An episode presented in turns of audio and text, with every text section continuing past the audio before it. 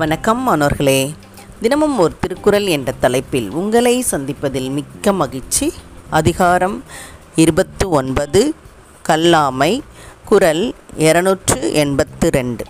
உள்ளத்தால் உள்ளலும் தீதே பிறன் பொருளை கள்ளத்தால் கல்வேம் எனல். உள்ளத்தால் உள்ளலும் தீதே பிறன் பொருளை கள்ளத்தால் கல்வேம் எனல். இதோடைய பொருள் குற்றமானதை உள்ளத்தால் எண்ணுவதும் குற்றமே. அதனால் பிறன் பொருளை அவன் அறியாத வகையால் வஞ்சித்து கொள்வோம் என்று எண்ணாதிருக்க வேண்டும். அதாவது இந்த அதிகாரம் முழுவதுமே பிறன் பொருளை நாம் தெரியாமல் எடுக்கக்கூடாது. அது ஒரு குற்றம் அது ஒரு பாவச்செயல் அப்படின்னே சொல்லப்படுகின்றது நம்ம வந்து பிறருக்கு உதவும் போது என்ன செய்வோம்? அதுலேருந்து ஏதாவது நமக்கு கிடைக்காதா அப்படின்னு கூட பார்ப்போம்.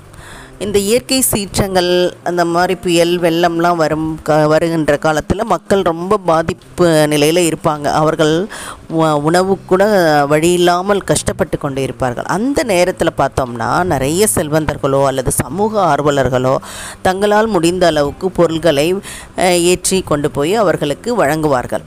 அதுபோல் நிறைய பொருள்களை அரிசி பருப்பு இப்படி பொருட்களை ஏற்றி செல்லும்போது அதில் பயணிக்கக்கூடிய ஒருவர் என்ன நினைக்கிறார் அப்படின்னா இதுலேருந்து எப்படியாவது ரெண்டு அரிசி முட்டையோ பருப்பு முட்டையோ நம்ம எடுத்துக்கணும் அப்படின்னு நினச்சிக்கிட்டே போவார்.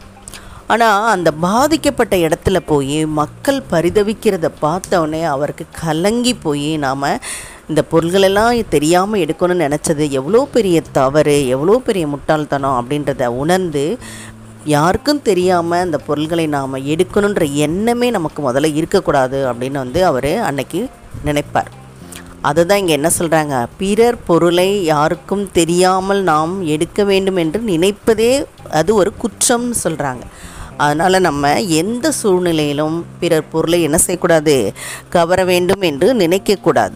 அதை தான் இங்கே உள்ளத்தால் உள்ளலும் தீதே அப்படின்னு சொல்கிறாங்க முதல்ல அந்த யா த- எண்ணமே நமக்கு வரக்கூடாது அப்படின்னு சொல்லியிருக்காங்க. ஆகவே நம்ம என்ன செய்யக்கூடாது? பிறர் பொருளை எந்த சூழ்நிலையிலும் தெரியாமல் எடுக்க வேண்டும் என்று நினைக்கக்கூடாது என்பதை தான் இந்த குறள் நமக்கு உணர்த்துகிறது.